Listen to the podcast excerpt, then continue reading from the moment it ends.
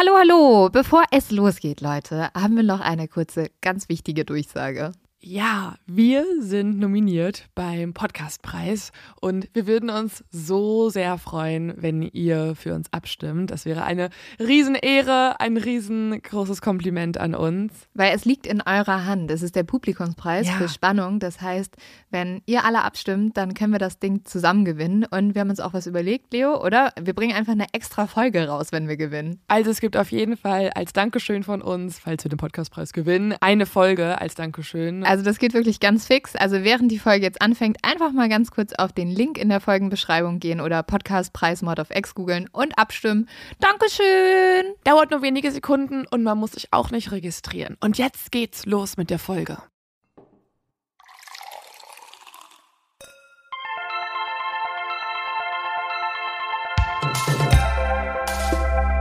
Mord auf X. Der internationale True Crime Podcast.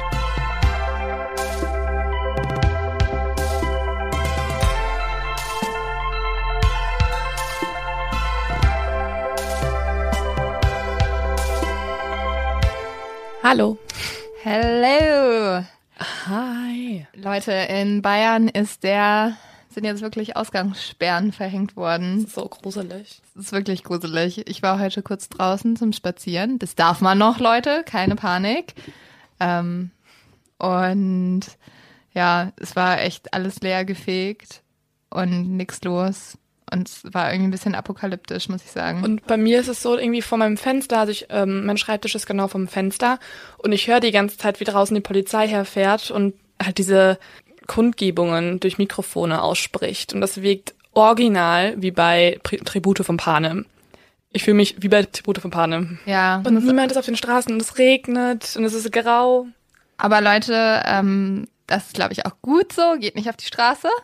Und ähm, ich war noch vor zwei Tagen, da war in Bayern noch, waren noch nicht die Beschränkungen.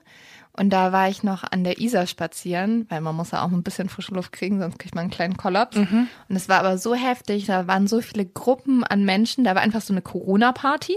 Da waren so 20 Leute oder so, die haben halt lautstark Musik gehört, dazu getanzt. Ja, und genau deswegen kommt halt diese Ausgangssperre. Ja, und da habe ich mir auch gedacht, ihr Vollidioten, also das ist halt echt einfach gerade das Dümmste, was man machen kann im Endeffekt. Ich kann den Gedankengang nicht unbedingt teilen wollen. Ach so, genau. Ich finde, in die Symptomatik von Corona, beziehungsweise von, wenn man es weiter spinnt, von Quarantäne, sollte man unbedingt auch reinschreiben, Gewichtszunahme. Ich nehme so viel Gewicht zu. Echt? Ich bin die ganze Zeit in der Wohnung und man bewegt sich nicht. Ich bewege mich irgendwie von meinem Bett zum Schreibtisch und dann mache ich mir Essen. Immer wenn ich irgendwie eine blöde Aufgabe habe, die ich nicht machen möchte, mache ich mir Essen. Ja, okay, das macht Sinn. Das ist genau wie in der Klausurenphase. Wenn man früher Klausurenphase hatte oder noch hat, ist ja die beste Ablenkung irgendwie schlafen, Serie und natürlich Kühlschrank öffnen. Ja, das stimmt. Bei mir ist gerade so ein bisschen so, ich will so sehr Ablenkung von allem haben, dass ich erstmal angefangen habe, laufen zu gehen, was schon für mich einfach so verrückt ist. Und zweitens dann irgendwie voll oft spazieren gehe. Und ich habe ja diese Omi, für die ich einkaufe. Für die kaufe ich irgendwie jeden Tag ein, weil die immer, oh, ich bräuchte noch ein paar Bananchen. Das war so lustig. Ich habe heute sieht aber ein bisschen aus, oder? ja, ich habe sie heute angerufen und ähm, habe sie gefragt, ob sie noch was braucht, weil ich sowieso einkaufen gehe. Dann sagt sie so, ja, aber nicht, dass sie so viel tragen müssen. Also wenn sie mir eine Banane und Blaubeeren mitbringen und eine geschnittene Ananas, dann wäre das super. Gerne auch noch eine Lasagne vorher vorbereiten. Das können Sie einfach vor die Tür stellen. Und Wackelpudding mit. Ja, aber mein Punkt war auch eher, dass ich so gesagt habe, ja, dann sagen Sie mir lieber, was Sie sonst noch so brauchen, dann muss ich morgen nicht nochmal gehen. Und sie so, ja, dann müssen Sie doch so viel schleppen. Aber ich so, Oh, ja, ich okay. bin jetzt auch gerade nicht alleine, also ähm, es geht auch noch jemand mit mir einkaufen, also Sie müssen sich keine Sorgen machen, ich kann ruhig noch mehr mitbringen. Dann sagt sie so, ja, wenn Sie noch einen Joghurt mitbringen könnten, aber nur, wenn es nicht zu schwer ist. Und ich so, oh mein Gott. Also so, das schaffe ich wirklich. Das schaffe ich auch alleine. Ja, wirklich. Du siehst jetzt nicht so unsportlich aus. Dass du Aber vor allem Joghurt Joghurt, mehr. Blaubeeren. Das ist machbar. Das kriege ich hin. ja, aber ähm, ich habe sie gut versorgt. Gut, ich bin stolz auf dich. Ähm, soll ich mir einen zu dumm zum Verbrechen erzählen? Ja, gerne. Und zwar habe ich das heute gelesen, gerade erst, dass die Polizei von NRW getweetet hat, dass man wirklich keine Wertgegenstände im Auto liegen lassen soll. Und zwar hat jetzt gerade Einbrecher haben in ein Auto eingebrochen, weil dort Klopapier lag. Es ist Oh tatsächlich passiert. Oh mein Gott. Es war ja Aber immer so ein Scherz, der auch viel bei Instagram so gepostet wurde, so lasst kein Au äh, Klopapier im Auto liegen. Und jetzt ist es wahr geworden. Ich glaube, mehrere Leute begehen gerade Verbrechen, weil sie Klopapier wollen. Und dann bekommt ihr auch die ganze Zeit diese Meldungen aus den USA, ich glaube auch in Deutschland, wo Leute sich um Klopapier im Supermarkt kloppen. Leute, ich bin richtig pisst. Weil ich habe tatsächlich nur noch eine Rolle Klopapier. Ich habe schon eine von Ich- Leo geklaut. Äh, Und das Ding ist halt, ich weiß, irgendwo, irgendwo in meiner Umgebung liegen die Rollen an Klopapier bei irgendeiner Oma zu Hause. Und ich bin ein bisschen sauer. Vielleicht bei genau der Oma, der du die ganze. Zeit was mitbringst. Ihr könnt ja so Tauschgeschäfte machen. Für jede Lasagne gibt's eine Packung Klopapier. Ach so, ja, Leute, also, falls ihr zu Hause noch Klopapier rumliegen haben wollt, Gib nicht deine Adresse an, falls uns Mörder hören. Schickt mir mal eine Nachricht bei Instagram, dann gebe ich euch meine Adresse und ihr kriegt auch, was wollt ihr haben? Ihr kriegt Autogrammkarten, Aber keine Ahnung, ob man Mörder das haben will. auch schreiben. Ja, ist mir egal. Mörder Ich, schreiben doch jetzt nicht so, hey, ich bin Mörder, ich will deine Adresse auch haben, sondern die schreiben auch, ich habe Klopapier. aber ist mir egal. Wenn ihr Mörder seid und mir Klopapier bringen wollt, kommt vorbei. Ihr kriegt meinen Laptop, meinen Fernseher. Was wollt ihr haben? Ich will Dein nur. Leben wollen sie, Ich das sind will- keine Mörder. Ist mir egal, ich brauche Klopapier. Gebt mir fucking Klopapier. Du kannst gerne was von mir haben. Wir reden überraschend viel über Klopapier in diesem Podcast, auch in den letzten zwei Folgen schon Es sehr ist viel. ein wichtiges Thema. Es wird essentiell, Ja. überlebenswichtig. Man kann natürlich auch immer noch duschen, wie wir schon einmal angemerkt hatten. Wir haben eigentlich übrigens neulich drüber nachgedacht, dass wir mal einen Namen für die Community brauchen, oder? Also, wir hatten schon mal sowas, ja, Mord auf Exis oder so. Das, klingt einfach scheiße. Wir können es auch Alkoholiker nennen, aber finde ich auch Ex- Wir können kacke. uns Exis nennen. Ja, ich bin nicht so Fan. Also, Mord auf Exis, Ma, M-A-Es, M-A-Es. Nee, nee, ne? äh, falls jemand das Gefühl hat, er gehört zu unserer Community, ich hoffe ihr alle, schreibt uns doch mal, was ihr einen coolen Namen findet. Ihr seid bestimmt alle kreativer als wir. Bitte, Bitte. bitte. Wir wollen so einen coolen Namen. Alle anderen haben auch einen coolen Namen. Ja. Obwohl, manche haben einen coolen Namen. Wir wollen einfach auch so cool sein wie Podcast UFO. Wie, heißt, wie heißt, wie heißt, ja, die haben keinen, glaube ich. Okay. Wie heißt nochmal der von ähm, My Favorite Murder? Der hat den besten. Mo ah, Murderinos. Oh. Ja, denkt euch doch auch mal was für uns Seid aus. mal ein bisschen kreativ Bitte. hier. Wir machen schon die ganze Arbeit. Wir Ja. schreiben schon die ganzen Fälle auf. Apropos Arbeit, wollen wir mal ein bisschen liefern? Wollen richtig abliefern, ja. Ich bin wieder dran mit einem Fall, den ich erzählen darf, kann, möchte. Und ich habe mir überlegt, wir gehen ja immer in die USA. Und dann hatte ich den Einfall, hey, ich mache einen Fall aus Alaska. Und dann ist mir im gleichen Gedankengang auch eingefallen, scheiße, das ist auch die USA. Wir merken, Leo war richtig gut in Erdkunde. Äh, nicht richtig fail. Aber vielleicht kann man noch mal dazu ergänzen, Alaska gehörte auch schon mal zu Russland und deswegen ist es diesmal ein Fall, der zwar aus Amerika ist, aber ganz früher wäre es Russland gewesen. Also hey, wir werden internationaler mit der Zeit. Aber versprochen, mein nächster Fall kommt aus Kanada. Auch wenn es ein bisschen nah dran ist an Amerika. Und dann hat uns heute noch eine geschrieben, wir haben eine richtig lange Mail bekommen von einer aus Südafrika. Viele Grüße, Daisy. Daisy, glaube ich. Ähm, über die erste Serienmörderin in Südafrika. Also Leute, wenn ihr Lust habt, uns sehr lange Mail zu schreiben mit ähm, ausführlichen Infos zu einem Fall, dann ist es dann ist es für uns naheliegend, dass wir diesen Fall sogar bearbeiten, weil ihr schon vorrecherchiert. Boah, wir haben, wir stellen so viele Anforderungen gerade an diese Community. Okay, das nehme ich zurück. Ich will lieber einen coolen Namen für die Community. Aber ihr sitzt ja jetzt auch alle zu Hause. Bis auf, uns haben uns auch so Krankenschwestern und so geschrieben, ihr seid die Größten. Ja. Echt? Verkäuferin. Nochmal. Aber jetzt lass mal anfangen. Ja. Und zwar möchte ich anfangen mit einem Prolog. Hört sich cool an, oder? Ähm, und zwar eine kleine, ganz, ganz kleine Zusammenfassung einer fiktionalen Kurzgeschichte, die 1924 von dem Autor Richard Cornell geschrieben wurde. Und zwar heißt diese Geschichte The Most Dangerous Game, also auf Deutsch ist der Titel Das grausamste Spiel.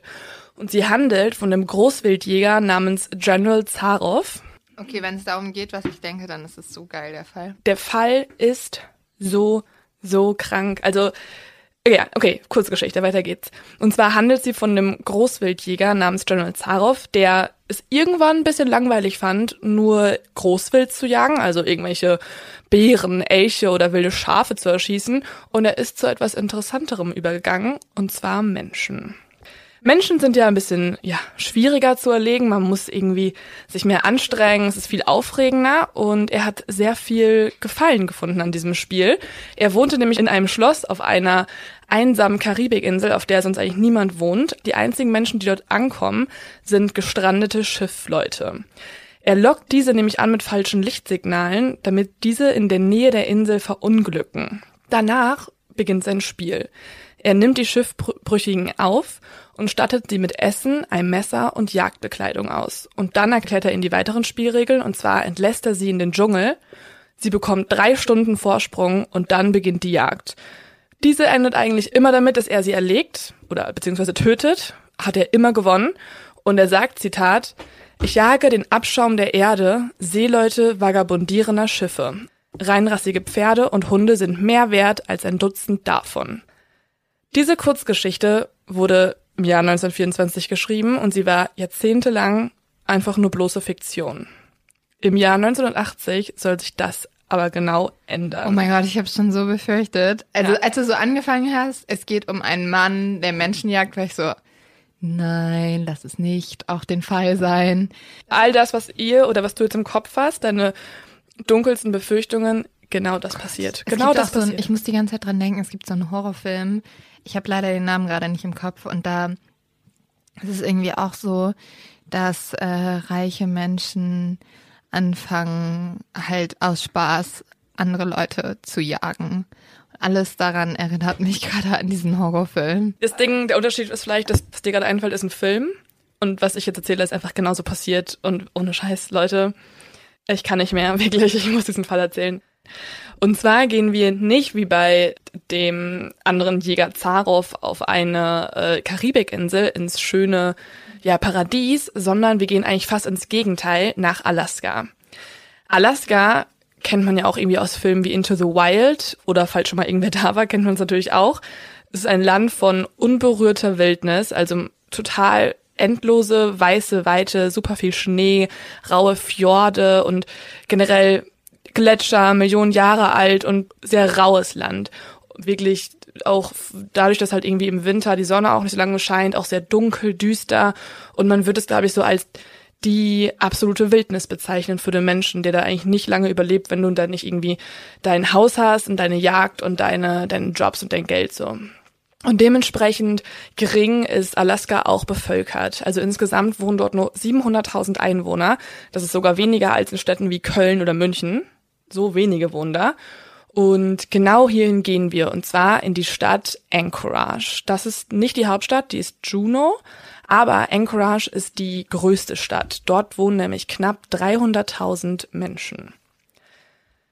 Und in der Zeit, in der dieser Fall beginnt, das ist äh, 1983, das war eine Zeit in Alaska, wo ganz viele Männer aus der USA dorthin gingen um am Bau der Ölpipeline mitzuarbeiten. Und deswegen gibt es dort auch sehr viele Einzelgänger, also Menschen verlassen irgendwie ihre Familien äh, in den anderen US-Staaten, ziehen hoch und wohnen dann auch oft sehr weit voneinander entfernt. Viele besitzen Flugzeuge und gehen jagen und ja, wohnen auch alleine, weswegen dort auch eher eine düstere Stimmung ist. Außerdem hat Alaska die höchste Selbstmordrate der USA und oh. Rekordzahlen, was Alkoholismus betrifft und Geschlechtskrankheiten. Aber ich glaube, das ist halt auch, weil es so dunkel da ist, ne? Mhm, also es ja. ist ja auch, dass Skandinavien in Europa die höchste Alkoholiker- und Selbstmordrate Echt? hat. Mhm. Aber dann ist doch auch wieder die lebenswerteste, das lebenswerteste Land. Ja, das Ding ist halt, also meine Eltern haben ja auch mal länger in Schweden gelebt. Die haben halt erzählt, ja, die Sommer sind super schön, das Gesundheitssystem ist super, mhm. alles eigentlich an Skandinavien, also Skandinavien machen eigentlich alles besser als wir, sehen auch noch zehnmal besser aus. das stimmt. Aber ähm, das Ding ist halt, dass es wirklich im Winter da einfach extrem dunkel ist mhm. und super viel schlechtes Wetter ist und halt so lange düster ist, dass man das kaum ertragen kann. Also ganz im Ernst, ich glaube, unsere Alkoholikerquote geht auch gerade extrem hoch, weil jeder Durch zu Hause Corona, sitzen ja. muss. Das stimmt. Äh, ich bin, glaube ich, das beste Beispiel dafür gerade. Wir beide, wir haben einen Podcast, yeah. den wir trinken und haben yeah. uns schon wieder hier das erste Cocktail fertig gemischt. Aber äh, red mal weiter, ich bin voll gespannt auf diesen Fall irgendwie. Ja. Genau, wir gehen also in diese Art moderne, düstere Version des Wilden Westens. Also man kann es eigentlich schon fast als wilder Norden Amerikas bezeichnen.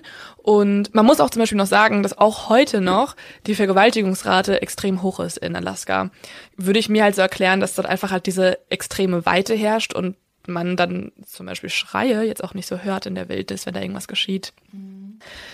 Weil Alaska eben so groß ist, ist dort das Verschwinden von Menschen auch im Vergleich zu anderen Ländern eher normal. Aber warum? Auch weil die Wildnis so rau ist oder wie und die Leute dann eher mal sich verlaufen?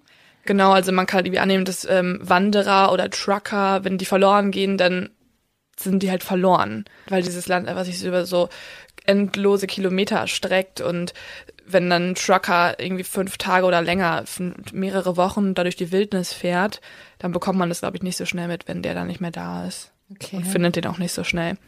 Trotz allem ist der Polizei das ein bisschen ähm, komisch vorgekommen in letzter Zeit, weil genau in den letzten Jahren, also so 1980, 81 bis 83, verschwinden immer wieder Frauen und man findet unverhältnismäßig oft Knochen und Leichenteile in der Wildnis. Darauf gehe ich auch gleich nochmal ein, wer genau und wie viele Personen. Also es ist normal, dass Leute verschwunden gehen, aber sie vermuten, da könnte es einen Serienmörder geben, weil das, was gerade abgeht, das ist echt nicht mehr normal. Die sind so, ja, also so viele Wanderer können hier gar nicht rumlaufen. Ja, woher kommen die alle? So viele Touristen haben wir doch gar nicht. Moment mal. Das ist ein Knochen zu viel hier. Okay. Und wir, wir gehen jetzt zum 13. Juni in diesem Jahr, also 1983. An diesem Tag, es ist halt Sommer und ein bisschen wärmer als natürlich im Winter, arbeitet Cindy Paulson auf der Straße. Also sie ist Prostituierte und normalerweise, also in den Wintermonaten kannst du dich auf gar keinen Fall auf die Straße stellen, da bist du immer in den Bordellen, aber im Sommer geht das. Sie ist 17 Jahre alt oh und nein. steht an der Straße in diesem ja Rotlichtmilieu-Viertel. 17 Jahre alt. Krass, oder? Ja. Ist halt noch ein Kind. 17, keine Ahnung, was ich mit 17 ja. gemacht habe. Nicht auf der Straße gestanden. Nicht auf der Straße gestanden. Da wusste ich noch nicht mal, konnte ich noch nicht mal richtig Alkohol trinken gefühlt. Ich habe leider da hab ich noch Wodka Red Bull getrunken. Ja, also sie hatte nicht, glaube ich, so eine gute Kindheit und ist dann auf diese Bahn gerutscht und wartet an dem Abend auf einen Kunden dort eben. Und ein Mann nähert sich ihr. Dieser Mann hat rote Haare, eine Brille auf und was auch den Leuten auffällt, er hat ein pockennarbiges Gesicht. Also man geht davon aus, dass er irgendwie früher mal starke Akne hatte und äh, das hat so die Narben hinterlassen in seinem Gesicht.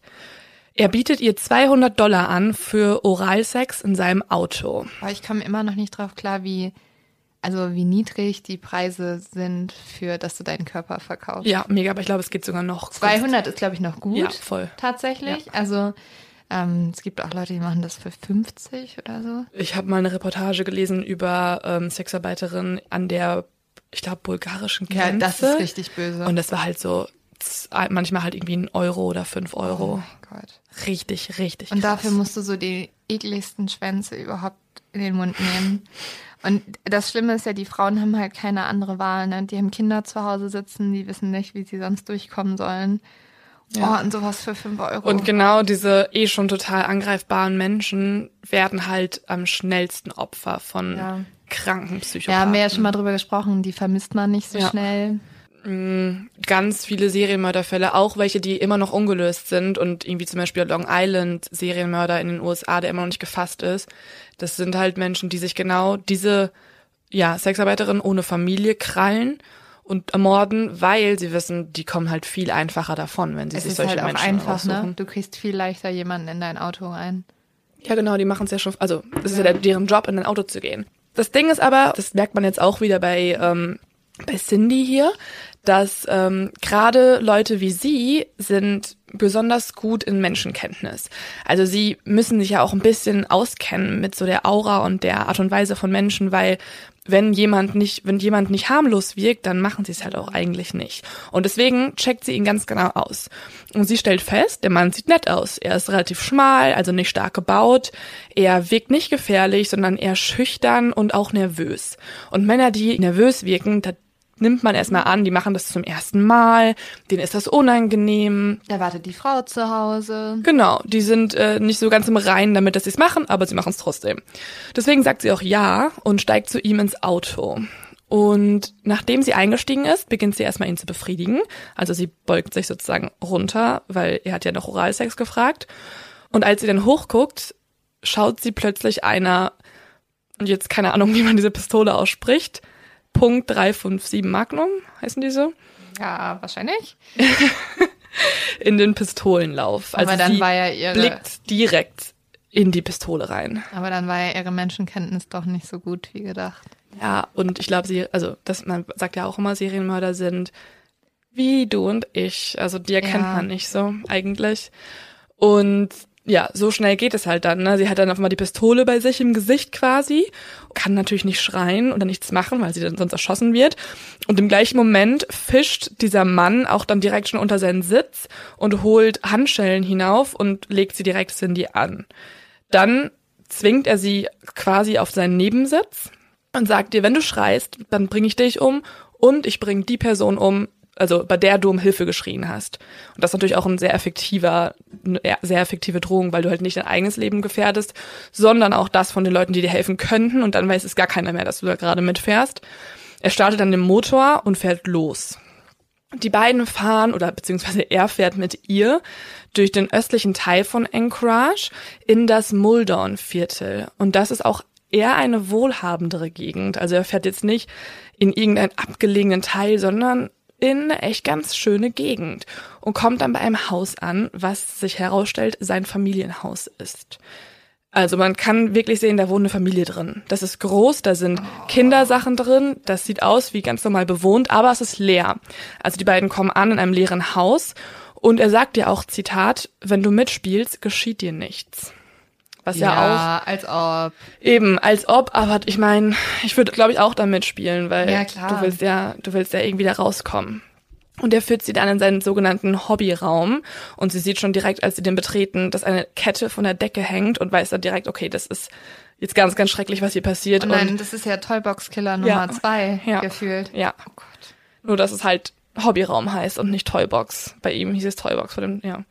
Und er hängt sie dann auch an diese Kette. Und jetzt, Leute, wenn euch das jetzt zu hart ist, also jetzt wird's halt echt, ähm, äh, wenn ihr das nicht aushaltet, wie sexuelle Gewalt und generell Gewalt an Frauen beschrieben wird, dann skippt kurz, weil die nächsten Stunden, die Cindy hier erlebt, sind die grausamsten aller Zeiten. Er quält sie, er foltert sie, er vergewaltigt sie mehrmals und er fügt ihr unglaubliche Schmerzen hinzu, indem er ihr ihre Brustwarzen reinbeißt und er rammt ihr einen Hammer in die Vagina. Oh mein Gott. Ja. Oh Mann, solche. Oh, nee. Solche Willst Menschen. du kurz dein Getränk exen? ich habe zu viel Zitrone reingepackt und ich muss schon die ganze Zeit husten, weil es so sauer ist und ich habe Angst, dass alle Leute denken, ich habe Corona. Deswegen kann ich nicht exen. Ich hole mir gleich noch den Vino. Haben wir noch Vino? Ein bisschen von gestern, ne? Wir Ja. trinken mittlerweile jeden Tag, auch wenn wir keinen Podcast aufnehmen. Ja, just, weil wir müssen ja solche Sachen verkraften Ja. Glenn, Glenn kam gestern zu mir und war einfach so, es war glaube ich drei Uhr nachmittags, Glenn so, ich bringe Wein mit, okay? Ich so, okay. Aber das ist halt das Gefährliche hier an Corona. Man hat nichts zu tun. Man steht morgens auf und ist so, Vino? Vino. du hast jetzt ein bisschen krass gelacht. Oh Gott, wie Ich kein Scherz. Ja, es ist sehr schlimm. Okay, so, kurz aufgelockert, jetzt geht's weiter, wieder ganz schrecklich rein. Er bringt sie nämlich dann in seinen Keller. Okay, das ist eine merkwürdige Mischung an Fakten, die wir gerade hier präsentieren. Ja, wir wollen ja, dass es euch nicht so ja, schlecht ne? damit geht. Eben. Äh, er bringt sie dann in seinen Keller und er kettet ihren Hals an einem Pfahl, den er unten aufgebaut hat, oder der generell einfach existiert im Keller, und geht dann wieder hoch und macht ein Nickerchen. Ja, weil er halt so. Das war ja auch anstrengend, ne? Für den, Klei für den kleinen. Es war anstrengend. Er hat sich richtig da verausgabt und jetzt heißt es endlich mal auch wieder schön auf die Seite legen und ein bisschen pennen.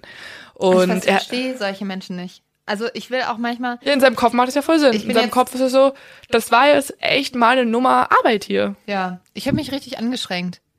Ich habe sie ja auch nicht nur einmal vergewaltigt, ich habe sie ja mehrmals vergewaltigt, ne? Boah, ich bin bei solchen, also ich bin ja eigentlich, haben wir noch nie drüber gesprochen, aber eigentlich bin ich gegen die Todesstrafe. Aber bei solchen Leuten würde ich einfach gern selbst mal den Hammer nehmen und einmal draufhauen. Also es sind wirklich, oh, es ist, ich finde es so abartig, wie man das auch Frauen antun kann. Warte mal drauf, was noch kommt. Ohne Scheiß. Wenn du jetzt gerade so reagierst, vollkommen verständlich, aber alles kann sich, in diesem Fall kann sich alles steigern. Egal was passiert, es kann sich immer steigern. So, er hat also sich jetzt ein Päuschen gegönnt und geht dann wieder runter in den Keller. Er fesselt jetzt wieder ihre Hände, also er macht sie ab von diesem Pfahl, fesselt sie neu und führt sie hoch. Er zwingt Cindy dann ins Auto und fährt mit ihr zum Merrill Field Flughafen. Der ist circa zwei Kilometer östlich von Downtown Anchorage und auf dem Weg dorthin sagt er ihr das gleiche wie auch schon auf dem Weg zu seinem Haus. Wenn sie wieder irgendein Geräusch macht, wenn sie irgendwen versucht aufmerksam zu machen, tötet er beide direkt. Er sagt ihr außerdem, und das ist unfassbar, finde ich, dass er ja schon so viel Spaß mit ihr gehabt hat. Er hat sie ja auch so gern, das sagt er wirklich, er hat sie so gern, dass er jetzt noch gerne mit ihr in seinem Privatflugzeug zu einer einsamen Hütte im Wald fliegen Der hat ein möchte. Privatflugzeug? Ja, das haben aber, also das haben ganz, ganz viele. Okay. Also er ist nicht, er ist schon ein gut Oh. wohlhabender Mensch, wie man mitbekommen hat, aber äh, ist, ist so ein kleines Flugzeug, ne? Weißt du, diese Zweisitzer, die sind, also er hat jetzt kein, kein richtig Wahrscheinlich hat er das noch so als so einen romantischen Ausflug an für alle Leute da Jet. verkauft. Hey, ohne Scheiß, krass, oder? Oh Gott. Er möchte jetzt gerne mit ihr ähm, halt in seine einsame Hütte im Wald fliegen. Auch noch einsame Hütte. Das Adjektiv willst du echt nicht hören, wenn es sich eh schon um eine Hütte handelt. Und er sagt auch, Zitat, dass er dort schon, Zitat, viele Frauen hingebracht hat zum Spaß haben. Und wenn man sich mal überlegt, was er vorher schon mit Cindy gemacht hat, dann ist das exakt das Gegenteil von Steig Spaß. nicht ins Flugzeug, steig nicht ins Flugzeug. Ja, aber sie kann sich's nicht aussuchen. Sie ist gefesselt und sie weiß ganz genau, was mit ihr passiert und vor aber allen fällt Dingen. das nicht auf, wenn da so eine gefesselte Frau langläuft? Aber er hat sie ja in sein Auto gezwungen. Ja, und da muss sie ja aussteigen und zum Flugzeug gehen. Ja, aber genau, und das, dazu kommen wir auch noch. Also es gibt eine Person, die das beobachtet, aber dieser Flughafen ist auch relativ, also generell, Alaska ist halt sehr dünn besiedelt. Ja. Zwar ist Anchorage im Vergleich zu dem Rest des Landes noch relativ dicht besiedelt, weil es halt eher so zusammengefahren ist, die Stadt. Aber der Flughafen ist halt wieder eine große Weite und da gehen jetzt nicht irgendwie, das ist jetzt so ein Privat, so ein Flughafen, wo halt Leute einfach ihren kleinen Zweisitzer laden Ja, okay. und dann auf einen Jagdausflug sich aufmachen. Ja. Und dahin fahren sie und als sie dann da aussteigen, also beziehungsweise auf dem Weg weiß Cindy auch schon, die wird halt da nicht lebend rauskommen, weil das, was er schon mit ihr gemacht hat, und er hat noch nicht mal sein Gesicht verdeckt, Ja, das ist immer, da weißt du eigentlich, das den ist Namen hat er nicht genannt, aber du, die weiß halt, wo der wohnt. Ja. Und das ist ein Zeichen davon, dass der die nicht wieder freilässt. Aber ist er dann Familienvater, wenn er Ja, hat sie ja gesehen. Oder, oder vielleicht ist er auch ein, sie geht ja davon aus, dass es sein Haus ist.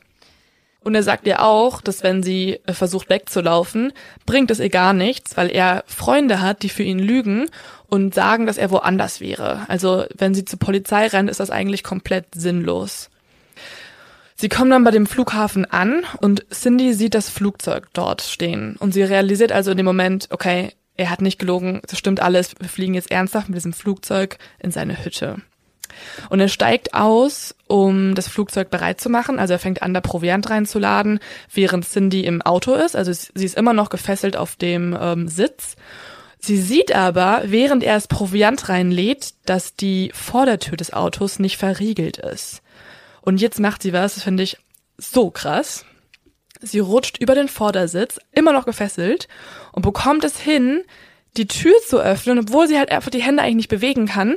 Und sobald sie es geschafft hat, fängt sie an, wegzurennen, so Ja. schnell sie kann. Oh mein Gott, ich, das ist so dieser Filmmoment, auf den ich die ganze Zeit warte. Voll. Und das Geile ist auch, und das ist auch unfassbar klug, sie hat nämlich ihre Schuhe hinten gelassen im Auto, weil er hat ihr vorher die ganze Zeit erzählt, hey, ich habe Freunde, die lügen, das bringt eh nichts, die glaubt keiner.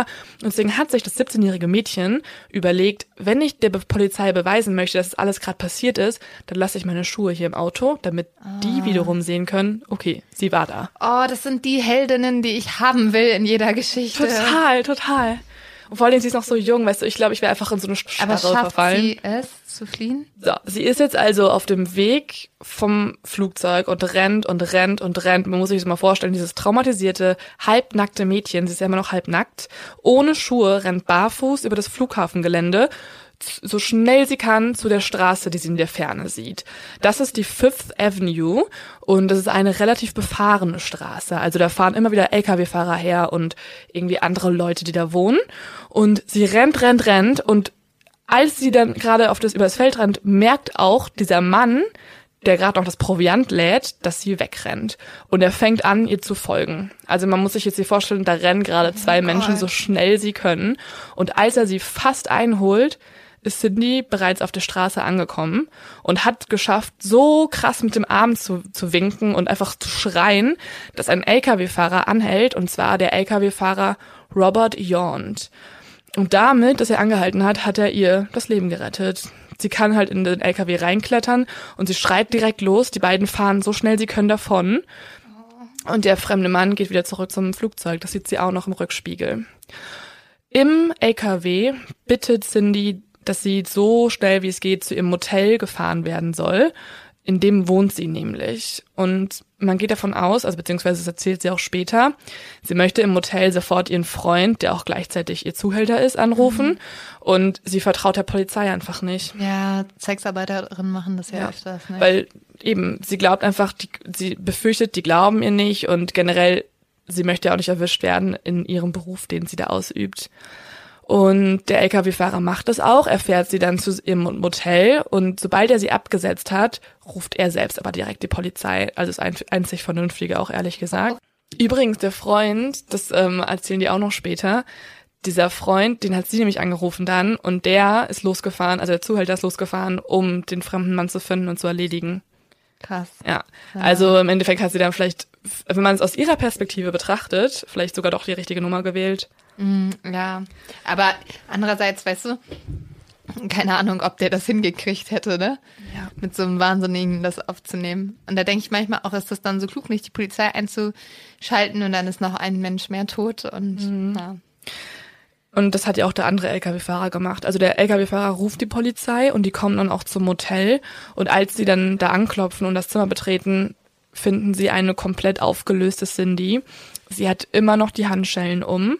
Sie hat Wunden am Körper und ist komplett Gott. aufgelöst und eigentlich am Rande ja ihrer Kräfte und kurz vorm Nervenzusammenbruch. Ja, verständlich, wenn man sowas durchgemacht mhm. hat. Der Polizist Greg Baker erfasst ihren Bericht.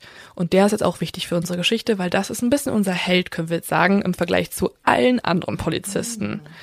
Und dem erzählt sie alles. Also sie berichtet von stundenlanger Folter, von Vergewaltigung, weil sie auch die ganzen Wunden hat und diese Handschellen glaubt man ihr natürlich erstmal auch.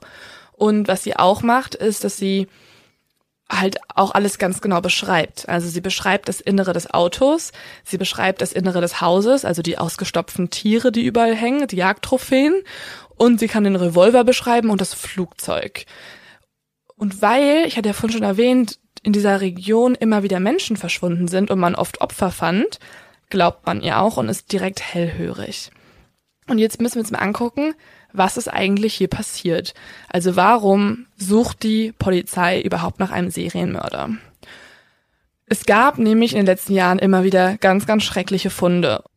Der erste Fund ist im Jahr 1980. Da graben Bauarbeiter an der Eklutna Road. Das ist eine Straße, die durch die Wildnis von der Stadt Anchorage zum Eklutna Lake führt. Der Eklutna Lake ist ein bisschen ja südlich, südöstlich von Anchorage.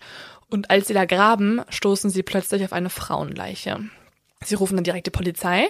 Und als die Polizei kommt, und das ist so abgefahren, macht sich gerade ein Schwarzbär über diese Leiche her. Und das Krasse ist, Schwarzbären sind in Alaska unter dem Tierschutzgesetz und deswegen können sie ihn nicht erledigen und müssen zusehen. Nein. Ja. Krass, oder? Die müssen zusehen, wie dieser Schwarzbär die Leiche weiter auffrisst. Ja, du musst ihn doch nicht erledigen. Kannst du vielleicht mal so ein bisschen husch husch machen? Ich glaube, das hat Oder den mit so einem Stein abwerfen? Ja, ne? Also der muss doch jetzt nicht eine Leiche da auffressen. Ja. Aber scheinbar durften die dann nicht großartig was machen oder haben es zumindest nicht gemacht. Stimmt, standen die Tierschützer schon dahinter. Hier wird kein Tier angefasst. Es darf eine Leiche essen. Es ist oh, ein gutes Recht. Leo, wir haben neulich schon Ärger bekommen, weil wir gesagt haben, dass man Hauskatzen nicht, dass man Katzen nicht benennen muss. Leute, wir sind ja, tierlieb, eigentlich. Aber das war auch nur ein Witz. Meine Katze heißt auch nicht Katze 1, meine Katze heißt Cassie. Okay. Cassie! Dann lass mal. Sogar meine Kuscheltiere haben alle Namen. Ist also meine früheren. passiert? Haben die, den, haben sie die Leiche komplett Nee, also auffressen lassen? Gott sei Dank hat dieser Schwarzbär dann irgendwann doch nicht mehr so Appetit gehabt. Vielleicht auch, weil die Leiche ein bisschen älter schon war und er da rumgebuddelt hat. Und deswegen lässt er noch äh, ja, so viel da, dass man da echt noch ein bisschen was erkennen kann. Und zwar kann man an diesen Leichenteilen erkennen, dass die Person von hinten erstochen wurde und danach verscharrt wurde an der Stelle. Außerdem findet man Schmuck und ein paar Kleidungsstücke, aber nicht alles. Das heißt, einige sind scheinbar irgendwie ja mitgenommen worden oder verloren gegangen oder keine Ahnung. Man findet halt nur noch einige. Und man kann leider, leider diese Identität der Person auch nie identifizieren. Sie bekommt dann den Namen Eklutna Annie, also ist eine Frau. Und man hat, das lade ich auf jeden Fall auch hoch, also hier wieder Hashtag 22, glaube ich, ist die Folge. Ähm, man hat dann versucht, ein Profil der Frau zu erstellen. Und das ist so gruselig, weil man weil man halt wirklich nichts weiß und man erkennt nichts und man kann nur mit diesen wenigen Informationen dann das Gesicht nachbauen und also ihr müsst euch das so vorstellen, man weiß noch nicht mal die Haarfarbe, man weiß nicht die Hautfarbe, man nimmt an weiß oder Native American und man weiß das Alter auch nicht. Also man denkt, dass sie irgendwie 16 bis 25 Jahre alt ist. Und weil man so viele Parameter hat, die unbestimmt sind, ist dann dieses Bild auch eher wie so eine Puppe. Könnte ich mal angucken. Die zweite Person, die gefunden wird, ist die Leiche von Joanne Messina. Das ist im Jahr 1982, also jetzt zwei Jahre später. Und die wird in einer Kiesgrube entdeckt, und zwar in der Wildnis östlich von Anchorage. Und zwar im State Park Chugach, ja, Chugach State Park, so heißt der Park. Und das ist ein natur- und denkmalgeschütztes Gebiet, das östlich von Anchorage liegt. Und ja, da die Bilder sind eigentlich wunderschön. Es ist halt wirklich so eine, ja, unberührte Natur mit Gletschern und schönen weißen Bergen und einem See und einem Fluss und so weiter. Ja, nicht so schön ist dieser Fund der Leiche in der Kiesgrube. Aber es bleibt auch nicht nur dabei. Es gibt sogar noch eine dritte Leiche. Die wird wieder im gleichen Gebiet gefunden, also diesmal im nördlichen Teil des Chugach State Park, und zwar beim Nick River. Da findet ein Jäger im September 1982 eine weitere Leiche in einem flachen Grab, das gebuddelt wurde. Hier kann man das Opfer aber wieder identifizieren. Es ist die 23-jährige Sherry Morrow.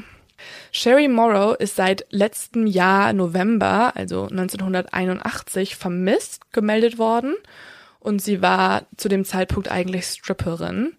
Aber damit kann man ja eigentlich schon mal sagen, wenn die in so einem flachen Grab war, dann war sie ja keine Wanderin, die verloren gegangen ist. Nee, also man kann auch erkennen, dass die mit drei Schüssen von hinten getötet wurde. Oh nein. Und man findet sogar auch, und das hilft uns jetzt sehr, man findet neben der Leiche die Patronenhülsen einer Point 223 Roger Mini 14. Das ist diese Waffe. Das ist auch total wichtig, weil genau diese Art von Waffe benutzen Jäger. Also es ist ein ganz besonders leistungsfähiges Jagdgewehr. Man würde jetzt denken, cool, okay, dann können wir wenigstens den Täter schon mal eingrenzen. Es muss ein Jäger sein, der genau diese Waffe besitzt und genau halt eigentlich Großwild sonst jagt. Problem, in Alaska ist genau der Waffentyp ganz weit verbreitet. Also fast jeder Jäger da hat so eine Waffe und das bringt uns erstmal jetzt gar nicht so viel. Aber anhand dieser neuen Leiche erfahren wir was ganz Grausames und Wichtiges über den Modus operandi des Serienmörders. Es ist nämlich auffällig, dass sich in ihrem Körper eben diese drei Einschusslöcher befinden, mit denen sie auch umgebracht wurde, in ihren Kleidungsstücken aber nicht. Und genau das muss darauf hinweisen, dass sie halt nackt war, als sie umgebracht wurde und gejagt wurde, aber danach, als sie schon tot war, wurden eben noch die Aber Kleidungsstücke man angezogen. geht davon aus, dass sie gejagt wurde. ja, nackt, also mh, ja, man geht davon aus, weil ich am Anfang die Kurzgeschichte Weil du erzählt gerade habe. schon hart gespoilert hast, Leo. Ja, also ich meine, ich habe ja auch schon die Kurzgeschichte erzählt. Also man geht davon, also was man jetzt hier eigentlich erst deuten kann, ist, dass sie halt von hinten erschossen wurde. Okay. Und dass sie nackt war, als sie umgebracht wurde. Genau. Und danach wieder angezogen wurde. Im September 1983 findet man dann die vierte Leiche. Diese findet man in einem flachen Grab am Ufer des Nick River, also wieder in der gleichen Gegend. Und diesmal handelt es sich um Paula Golding. Paula war eigentlich eine ja, arbeitslose Sekretärin, die aber ihren Job verloren hat, also deswegen war sie auch arbeitslos und dann ganz verzweifelt äh, irgendeinen anderen Job brauchte und einen angenommen hat als Barkeeperin einer oben ohne Bar. Was ist das für eine Bar? Halt eine Stripperin eigentlich dann quasi. Ja. Aber Und dann halt kellnerst eine, du oben ohne. Ja. Also ähm, man muss dazu wissen, dass Anchorage halt wirklich dieses dunkle Viertel hat und da sind ganz viele dieser Art Bordelle und Bars und ja, genau da kommen, haben auch die Frauen gearbeitet. Und seit April ist sie vermisst. Und auch sie wurde wieder mit einer Roger Mini 14 erschossen. Und jetzt kann man dementsprechend noch annehmen, es ist der gleiche Täter. Die Polizei erkennt jetzt also, all diese Geschehnisse und das, was Cindy erzählt, weist darauf hin, es muss, also dieser eine Mensch, dieser rothaarige, pockennarbige Mann, klein, zerbrechlich und nervös wirkend, ist der Mensch, den wir suchen. Weil er ihr auch alles erzählt, ne? Flugzeug, dass er mit ihr in die Wildnis fahren will, dass sie Spaß haben, er hat ein Jagdgewehr und er ist Jäger, was sie auch erkennen konnte an seinem Haus. Das alles wissen sie und Sie gehen also dann runter, damit Cindy ihre Angaben vervollständigen kann. Und auf dem Weg dort runter fällt Cindy ein, dass sie auch ganz schnell zum Flughafen fahren können. Und damit sie ihnen zeigen kann, dass das Flugzeug da eben noch steht und das identifiziert. Und dann Oh, sie ist können, so eine Heldin. die ist so schlau die ganze Zeit schon. Und dann können die alle zusammen halt gucken, auf welchen Namen ist halt dieses Flugzeug angemeldet. Das findet die Polizei auch ganz gut. Anscheinend übernimmt ja gerade diese 17-jährige Sexarbeiterin ihren Job so. Und sie fahren dann gemeinsam zum Flughafen. Und da steht dann auch noch dieses eine Flugzeug. Es ist eine Piper Super Club. So heißt diese Art von, ja, kleinem Flugzeug. Dann gehen die Polizisten zum Sicherheitsdienst vom Flughafen und der kann ihnen ein Protokoll geben mit allen Kennzeichen der Autos, die an diesem Tag dort eingefahren sind. Also sie suchen dann das Kennzeichen des, des letzten dort eingefahrenen Autos und es stellt sich heraus, dass dieses Kennzeichen zu einem Auto gehört und der Besitzer des Autos genau der gleiche Besitzer ist wie der des Flugzeugs. Das heißt, sie haben jetzt zwei handfeste Beweise. Diese Person besitzt dieses Flugzeug und die können wir schon mal aufsuchen. Und genau diese beiden Sachen gehören zu einem gewissen Robert Hansen.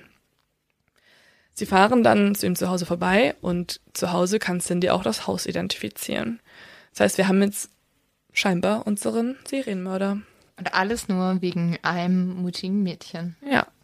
Und jetzt müssen wir uns fragen, wer ist Robert Hansen? So, wir müssen uns angucken, wer ist dieser Mann, wer ist Robert Hansen? Robert Hansen ist dem Polizisten schon sehr bekannt, weil sie bei ihm nämlich immer ihre Donuts kaufen. Oh, ich will auch Donuts. Ja. Er ist nämlich der lokale Bäcker und genau diese Bäckerei, die er besitzt, die frequentieren die Cops der Stadt ganz oft. Deswegen kennen sie ihn auch alle persönlich, sie mögen ihn. Er ist ähm, bekannt in der Stadt als ein sehr angesehener Nachbar, ein angesehener Geschäftsmann. Er hat Frau, er hat eine Tochter, er hat einen Sohn. Er ist einfach ein einheimischer Familienvater, den man kennt und den man schätzt. Er ist Mitte 40, in Iowa aufgewachsen und vor 17 Jahren nach Anchorage ausgewandert. Und die Polizisten können es auch einfach erstmal gar nicht fassen. Der Typ, bei dem sie sich immer die Donuts holen, das soll jetzt ihr Serienmörder sein, nachdem sie jetzt die letzten Jahre Ausschau gehalten haben. Das Und einer so hinten so, im Polizeipräsidium so, ich wusste es schon immer. Mein Donut hatte immer einen Sprenkler rot zu viel. Und ein anderer Polizist so, nee, lass mal bitte den von der verdächtigen Liste streichen, weil die Donuts sind wirklich lecker. Lass uns mal kurz überlegen. Donuts oder Mordfall aufklären? Donuts oder Mordfall aufklären? Donuts oder als auch noch ein bisschen Arbeit haben. Donuts. Sie konfrontieren ihn dann mit den Vorwürfen und er reagiert erstmal heftig und streitet ab, dass er Cindy jemals gesehen hat. Er sagt, er hat, keine Ahnung, wer diese Frau ist und er streitet auch ab, überhaupt irgendwas angetan zu haben. Und er sagt den Satz, den ich finde ich schrecklich. Er fragt nämlich dann, man kann eine Prostituierte nicht vergewaltigen, oder? Oh, das ist genauso wie du kannst deine Ehefrau nicht vergewaltigen, Genau, oder? ist so ekelhaft. Also es ist einfach widerlich. Ja, also es gibt ja tatsächlich viele Männer, die so denken, ja, mit einer Prostituierten kann man alles machen. Weil die sagt ja, ja, die gibt ja ihren Körper her. Das heißt trotzdem nicht, dass du die schlagen kannst. Vielleicht solltest du sie trotzdem nicht ermorden, weil Ja. das wäre halt nicht ganz so in ihrem Einvernehmen. Na, und eine Prostituierte muss trotzdem zustimmen zu allem, was du mit ihr machst. Also es ist ja wohl selbstverständlich. Und er ähm, erklärt dann auch so, ja, meine Frau, meine Kinder sind gerade auf Europareise, die kommen jetzt bald wieder und dann können die euch auch bestätigen, ich bin voll der liebe Kerl. Außerdem hat er auch ein Alibi. Er war nämlich an dem Abend, wo es alles geschehen sein soll, mit zwei befreundeten Geschäftspartnern bei sich zu Hause zu Abendessen. Er nennt dann auch der Polizei die Namen und die checken das auch aus und beide Freunde bestätigen das Alibi. Also sie sagen alle, ja klar, wir waren bei ihm zu Hause und haben was gegessen und der war das auf gar keinen Fall, ist ein guter Freund, und ist noch ein besserer Geschäftspartner, er macht echt geile Donuts, lass den mal in Ruhe. Ich wollte gerade fragen, was sind denn deine Geschäftspartner, wenn du Donuts verkaufst? Als Bäcker, vielleicht hat er noch ein bisschen andere, keine Ahnung, Geschäfte am Klingt so Laufen. professionell. Oder der Bäcker und der äh, Fleischer noch, keine Ahnung, was mit welchen Leuten der so Geschäfte macht. Mit dem, der ihm Mehl liefert, Das sind aber geile Geschäftspartner. Auf jeden Fall haben sie gesagt, hey, der war bei uns. Und jetzt muss man sich das Dilemma der Polizei ein bisschen vorstellen, obwohl aus meiner Perspektive das eigentlich kein großes Dilemma ist, aber die denken sich schon, Mist, zwei andere Geschäftsmänner und dieser Bäcker, den wir gut kennen, sagen aus gegen die Aussage einer Prostituierten. Und ich weiß nicht, wie es heutzutage ehrlich gesagt ist bei der Polizei, aber in der Zeit war es eigentlich so, dass das Urteil oder die Aussage einer Prostituierten überhaupt nichts wert war. Und schon gar nicht in diesem Fall, wo drei Leute, die gut angesehen sind, was anderes sagen. Das ist so schrecklich, ne? Also, Total. Es passiert ja leider immer wieder, dass man sagt, ja, es ist eine Prostituierte, der kann man nicht glauben, als ob sie weniger als Mensch wert wäre, nur weil sie eine Prostituierte ist. Ja. Sie können also erstmal nichts weiter ausrichten, vor allem weil sie jetzt auch irgendwie nicht so, sie haben jetzt keine Aufnahmen und ja, sie können ihrer Meinung nichts weiter ausrichten. Und jetzt kommt's, jetzt fordert die Polizei allen Ernstes Cindy, die das alles durchlebt hat, auf, einen Lügendetektortest zu machen, um überhaupt festzustellen, dass sie nicht lügt was zur Hölle? Und sie macht doch eigentlich das einzige Richtige in der Situation. Sie sagt halt so, ja, dann fickt euch doch, ganz ehrlich, lehnt diesen Test ab und geht. Weil, ganz ehrlich, die glauben mir nicht, warum soll ich dann jetzt noch beweisen, dass ich gerade das alles erlebt habe? Also es kann doch nicht sein. Also hat ja auch alles immer sowieso die identifiziert. Frage, funktionieren diese Lügendetektortests Ja. richtig? Weil das hat ja auch viel mit Aufregung zu tun. Total, ja. Wenn du halt sehr aufgeregt bist, was auch einfach dadurch kommen kannst, dass du diesen fucking Test machen musst, ähm, lügst du, glaube ich, eher, oder? Kann ich mir auch vorstellen. Ich frage mich generell, also das können wir auch vielleicht nochmal recherchieren, wann diese Tests halt abgeschaffen wurden und ob es da irgendwie auch Studien gibt, wie unbrauchbar die sind. Im Nachhinein gibt's da bestimmt. Ich gucke das mal nach. Auf jeden Fall in diesem Fall macht sie eigentlich das, was ich man ihr auch irgendwie nicht vorwerfen kann. Sie sagt halt nein. Und dann passiert auch erstmal nichts mit Hansen. Also die Polizei macht nichts. Das muss man sich mal vorstellen. Bis auf eine Person. Und zwar Officer Greg Baker, derjenige, der auch das Protokoll geführt hat, als sie die Cindy gefunden haben im Zimmer, der glaubt ihr. Wahrscheinlich auch, weil er sie halt gesehen hat. Er hat gesehen, wie aufgelöst sie war und er hat ihr jedes Wort geglaubt und er glaubt auch jetzt, dass Hansen was damit zu tun hat. Als einziger muss man sich reinziehen. Und er schaltet dann unseren besten Freund ein, Lynn, und zwar John, Douglas. Douglas. Douglas. Parfüm. Nein, John Douglas. John Douglas, yay! Unsere Lieblingsperson aller Zeiten. Der klugste, klugste, coolste Täterprofilersteller, auch eigentlich schon so ein Profiler eigenes Intro, ever. wenn er reinkommt. So. Dun, dun, dun. Ja, ne? Es müsste echt so. John Douglas ist am Start. Ich möchte es, ich, warte, ich sag den Satz nochmal und dann möchte ich so einen Soundeffekt machen. Okay. Vielleicht finden wir sowas. Und jetzt schaltet sich unser bester Freund an. Der beste Profiler, der renommierteste, schlauste, kluge Detective, John Douglas. Und jetzt kommt's Lynn, jetzt kommt's Lynn. Er sagt nämlich den geilsten Satz, ich feier das so. Also, okay, man schaltet ihn jetzt ein und er fliegt dann nach Alaska mit einem anderen Profiler noch zusammen, Roy. Und die beiden müssen dann jetzt das Profil erstellen und zwar anders als sonst. Normalerweise wissen sie ja nicht, wer der Täter ist und sie erstellen ein Profil, um den Täter danach zu finden. Diesmal haben sie eine starke Vermutung, wer der Täter ist. Sie brauchen aber trotzdem diese Art von Täterprofil, um einen Durchsuchungsbefehl zu erlangen. Das ist das erste Mal in der Geschichte Amerikas, dass das so andersrum genutzt wird. Also der Durchsuchungsbefehl aufgrund dieses Gutachtens erstellt von John Douglas durchgeführt werden kann. Und schlussendlich auch ein Geständnis dann damit, ja, erpresst wird oder erzeugt wird, eher gesagt. Und jetzt sagt er den geilsten Satz ever. Er sagt nämlich, Zitat, erzählen Sie mir erst von den Morden, dann erzähle ich Ihnen von dem Mann. Das ist so episch, weil die wissen ja eigentlich schon längst, wer der Mann ist, aber trotzdem möchte er nochmal ganz genau hören, was waren eigentlich hier die Leichen, wie sahen die aus und dann erstellt er das Profil und dann könnt ihr mal gucken, ob das auf diesen Hansen zutrifft. So, und seine Skizze zeigt, wie gut er ist in seinem Beruf. Und zwar, die Opfer sind ja ausnahmslos Prostituierte bisher oder Stripperin. Und diese Wahl an Opfern sieht John Douglas als höchst bedeutsam, weil es alles nämlich Frauen sind, die selten vermisst gemeldet werden, also ohne Familie. Und das hat der Täter, in diesem Fall Hansen, ganz geschickt gemacht, weil er möchte ja auch ja seine Spielchen mit ihnen ähm, treiben. Und da ist es nicht gerade gut, wenn sich irgendwer anders einschalten könnte, wie halt eben ein Freund oder eine Familie oder eine Tochter. Außerdem gehen sie davon aus, dass der Mann irgendwie ja für Frauen unattraktiv sein muss. Und Hansen ist halt eben ein kleiner, schmaler, pockennarbiger Mann, der früher starke Akne hatte. Und Douglas nimmt auch an, dass er ein weiteres Makel haben muss, weil das alles noch nicht reicht für diese Art von Hass auf Frauen und Minderwertigkeitsgefühlen. Und jetzt nimmt Douglas an, dass Hansen ein abgefahrenerweise massives Stotterproblem hat. Und genau das stimmt. Ich erkläre mir es so, dass er auch sowas wusste, weil äh, dass der Rest sozusagen nicht ausschlaggebend ist für schon diese Art von Verhalten. Da muss noch irgendwas, irgendein krasserer Defekt eigentlich bestehen beim Menschen, dass man so krass wird und so einen Hass auf Frauen irgendwie erzeugt bekommt. Und genau das ist auch der Fall. Also Hansen hat ein ganz großes Stotterproblem ja früher in der Kindheit, dadurch, dass er halt so krasse Akne hatte und so krass gestottert hat, wurde er vor allem als Jugendlicher von anderen Mädchen stark zurückgewiesen.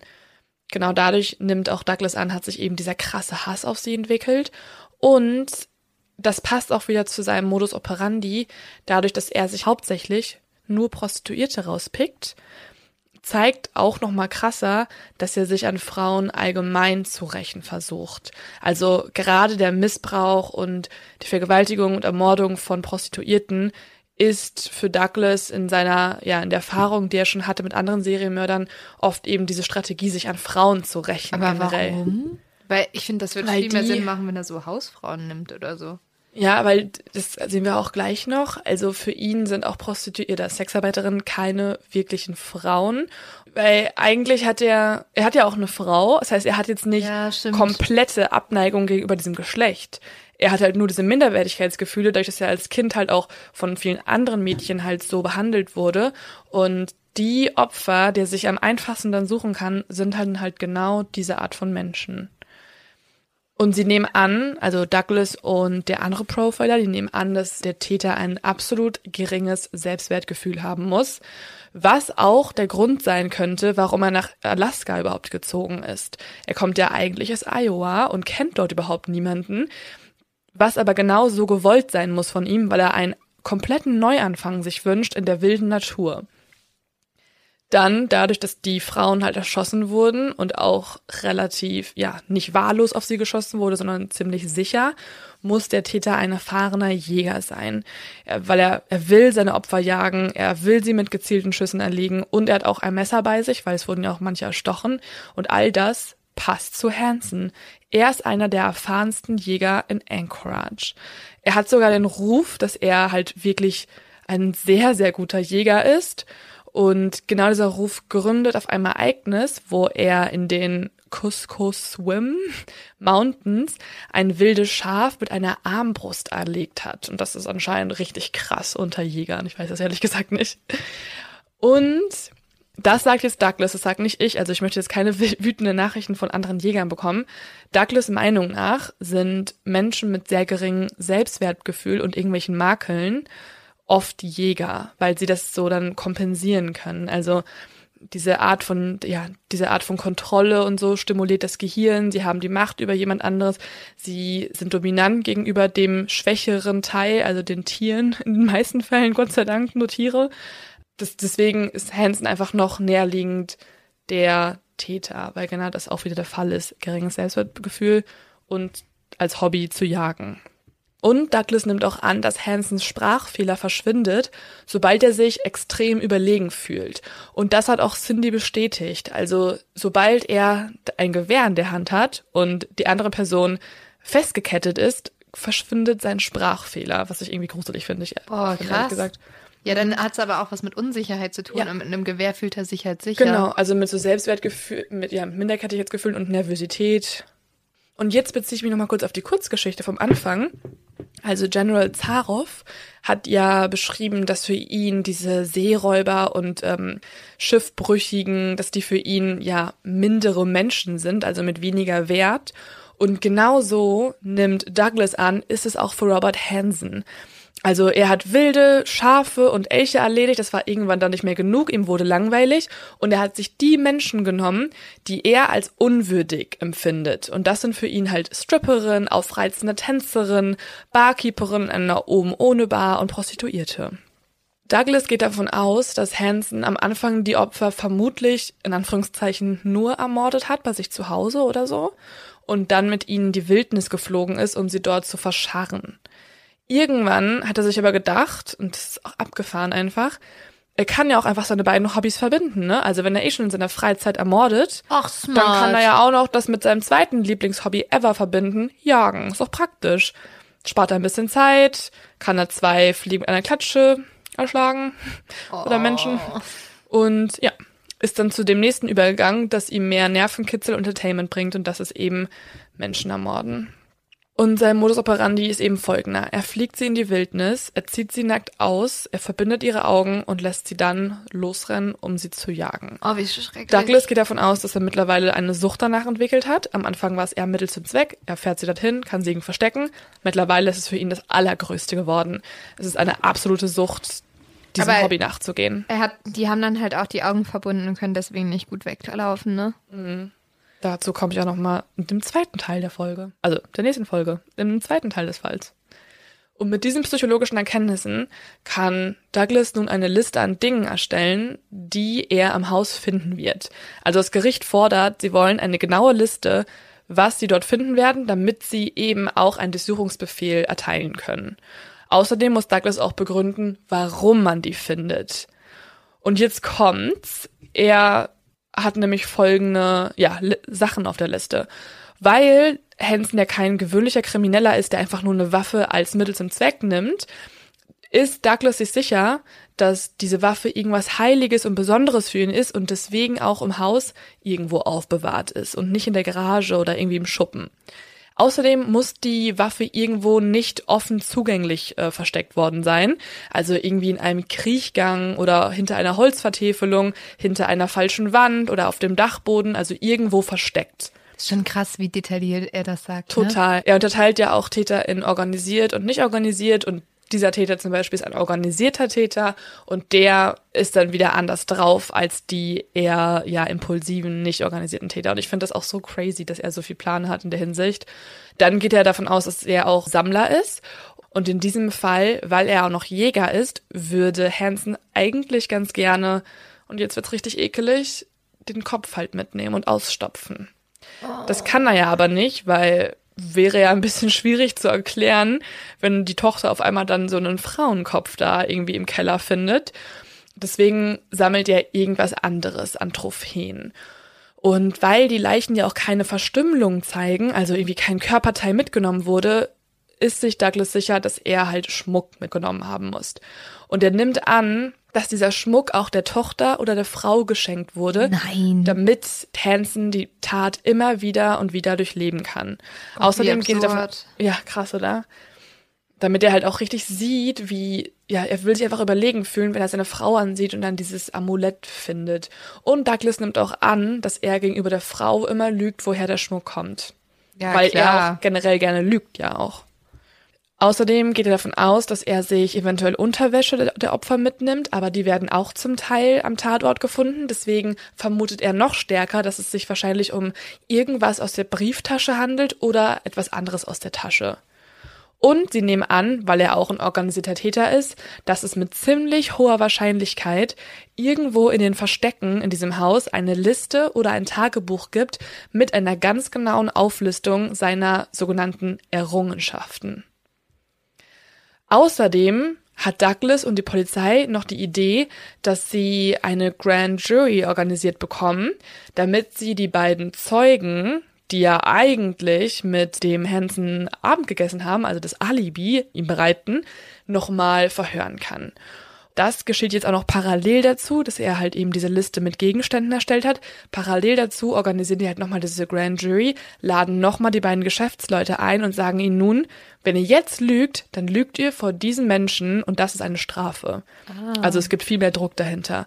Und dadurch, dass die jetzt, also die haben jetzt einfach wirklich Druck, die sehen, da ist eine Grand Jury, wenn die jetzt echt davor lügen, dann wird ihnen was passieren. Und jetzt gestehen sie alles. Sie sagen also, dass Hansen sie vorher wegen einer Zitat unangenehmen Sache gefragt hat, für ihn zu lügen. Den beiden Sachen, mit dem jetzt nicht mehr vorhandenen Alibi und mit der Liste der, der Gegenstände im Haus, erhält das FBI direkt einen Durchsuchungsbefehl. Du, ich denke mir bei sowas immer, also ich bin halt mega unorganisiert und ich wäre, glaube ich, auch ein sehr unorganisierter Täter. Aber ganz im Ernst, was bringt euch eure Organisiertheit was, wenn ihr dann halt alles klein, ordentlich aufbewahrt und dann kriegen die euch halt immer dran? Ja, Also chaotischer Täter sein ist vielleicht smarter. aber ich glaube, der hinterlässt ein bisschen mehr irgendwie was am Tatort. Ja, wahrscheinlich. Aber ist auch schön, dass wir jetzt wissen, Ja. was für eine Art von Täter du wärst. Ja, wollte ich nur mal Wir sagen, übrigens- falls ihr mich wir- verhaften müsst. Wir hatten, äh, wir haben mal irgendwann letztens auf Instagram sowas gestartet. Man kann ja immer diese Fragen da reinschreiben lassen, ne? Von wegen, habt ihr Fragen an uns? Und die wollen wir auch noch beantworten. Das machen wir auf jeden Fall noch. Vielleicht irgendwie mal in einer Folge, die nicht ganz so düster ist und nicht ganz so lang. Und eine Frage war von jemandem, die war so richtig, das waren vier Fragen in einer. Wolltet ihr schon mal jemanden ermorden? Wenn ja, wie würde die Person ermorden? Wer wäre diese Person und warum? Und ich denke mir so, äh, bitte such dir Hilfe. Ich möchte garantiert niemanden ermorden. Doch. Und falls ich jemanden ermorden wollen würde, würde ich das auch nicht in der Öffentlichkeit sagen, schon gar nicht den Namen. Wegen Corona würde ich gern ermorden. Ach, da ist ja ein Schenkelklopfer. Vorsicht, Flachwitz incoming. Ähm, gut, zurück zu Douglas. Nicht ganz so flach ist diese Person. Wow, Leo, Übergänge kannst du. Das war, glaube ich, ganz schlecht, weil das Adjektiv, es gibt's gar nicht, glaube ich, für Menschen. Douglas hat ja jetzt mittlerweile durch sein sehr kluges Köpfchen diese Liste erstellen können mit den Dingen im Haus und eben auch den Durchsuchungsbefehl erlangen können, dadurch, dass das Alibi wegfällt. Und jetzt kommt's, Leute. Diese Liste bestätigt sich natürlich. Sie betreten also das Haus und durchsuchen es von oben bis unten. Sie finden das Jagdgewehr und andere Waffen unter, Surprise, einem Bohlen auf dem Dachboden versteckt. Außerdem Alles, wie er das Genau, gesagt hat. genau so. Check, check, check, check, check. Außerdem finden Sie unter diesem Bohlen auch eine Kiste mit Gegenständen. Und da drin ist folgendes. Eine Uhr, billiger Schmuck der Opfer, Ausweispapiere und Führerscheine einiger Frauen eben aus den Taschen der Opfer. Außerdem finden Sie Schmuckstücke später noch an der Frau und der Tochter. Also er hat sich tatsächlich diese Sachen genommen von seinen ja, ermordeten Frauen und seiner eigenen Familie geschenkt. Sie finden kein Tagebuch. Das verwundert sie erstmal, weil eigentlich müsste diese Person, die jetzt schon alles andere erfüllt, auch noch diesen letzten großen Punkt auch noch erfüllen. Und sie suchen weiter und weiter und plötzlich finden sie in seinem Spielzimmer, da wo er auch mal seine ganzen anderen ja, Jagdgegenstände und so weiter verscharrt, finden sie eine Flugkarte. Die Flugkarte zeigt die ganze Gegend um Anchorage, vor allem eben dieser State Park, und sie finden genau 20 Kreuze auf der Karte. Und man geht natürlich jetzt davon aus, scheiße, an diesen Kreuzen könnten Leichen versteckt sein. Und wir hatten ja bisher über vier Leichen geredet und über eine Person, die noch entkommen ist. Vier Leichen sind ein bisschen weniger als 20 Kreuze und jetzt hat man natürlich die absolut schreckliche Vermutung, dass auch 20 Menschen gefunden werden. Und das ist, glaube ich, auch der beste Teil, um jetzt zu stoppen. Es tut mir mega leid, aber wir wollten eh zwei Folgen machen und ich verspreche euch, dass ich ganz genau erzähle, wie man weiter vorgegangen ist. Also, was passiert jetzt mit Hansen? Gesteht er das? Was hat er gemacht eigentlich genau? Wie war sein Leben überhaupt? Also auch wie war seine Kindheit? Und was ist mit den Frauen passiert? Was ist mit ihm danach passiert und so weiter? Das alles äh, erzähle ich in der zweiten Folge. Es wird auf jeden Fall ja, ich würde gerade sagen, es wird ein bisschen mich. entspannter und nicht ganz so hart. Aber ich weiß nicht, ob das stimmt. Ja, aber ähm, es bleibt spannend, wie immer bei uns. Mhm. Und genau, langweilt euch nicht zu viel, hört lieber alle unsere Folgen nochmal. Äh. Ach nee, nee, nee. Denkt euch lieber einen Namen aus für unsere Community. Ja, einen Tipp brauchen wir noch. Oh, ich habe so Bock, dass jemand mit einem coolen Namen um die Ecke kommt. Ähm, ja, ein Tipp. Und zwar, wenn ihr, aber dann, ja, macht das jetzt Sinn, dass ich einen Tipp gebe? Hm, scheiße. Ich habe nämlich einen Tipp, der sich genau auf diesen Fall bezieht. Es gibt den Film Frozen Ground mit Nicolas Cage und Vanessa Hutchins, die, die drin die Hauptpersonen spielen. Man kann sich denken, wen? Also John Douglas und Cindy ähm, Paulson. Die Frage ist nur, wenn ihr euch das jetzt anguckt, den Film, dann wisst ihr auch schon den zweiten Teil. Ja, ja, selbst schuld dann. Okay, gut. Also, das ist der Tipp, Frozen Ground. Und wir hören uns Mittwoch, Mittwoch oder Dienstag, je nachdem, wie wir unsere Folge hinbekommen, mit den weiteren Infos zu dem ganz, ganz, ganz, ganz, ganz, ganz, ganz, ganz, ganz, ganz und nochmal hundertmal ganz schrecklichen Menschen, Robert Hansen. Help, help, help. Oh Gott. Linda, hättest du gedacht, dass diese, äh, äh also dass diese Kurzgeschichte so krass erfüllt wird von dem? Ich habe es befürchtet, ich habe es gehofft nicht, aber ähm, wir merken, glaube ich, hier jedes Mal wieder, dass es so kranke Menschen gibt, wie man sich das gar nicht in irgendwelchen Filmen oder Horrorfilmen ausdenken kann. Ja. Also da, als ich das gehört habe, war ich so, okay, ich muss den Fall machen, weil jemand, der in dieser komplett ja, düsteren, weiten Schneelandschaft Alaskas Frauen jagt und ermordet, das ist für mich einfach nur unvorstellbar. Es ist halt straight aus dem Horrorfilm, wirklich. Ja. Ähm, wir hoffen, ihr könnt trotzdem gut schlafen. Und schreibt uns doch auch nochmal, was ihr davon haltet. Ich bin geschockt. Ich bin absolut geschockt. Ähm, genau, ich lade die, also die, die äh, Bilder sind alle jetzt auf Insta wenn die Folge draußen ist. Bis in ein paar Tagen. Stay healthy, stay inside. Wascht eure Hände. Und passt auf, auf euch. Passt auf euch auf, ihr Lieben. Bis dann. Wir brauchen euch. Wir brauchen euch. seid lieb, seid lieb. Bis bald.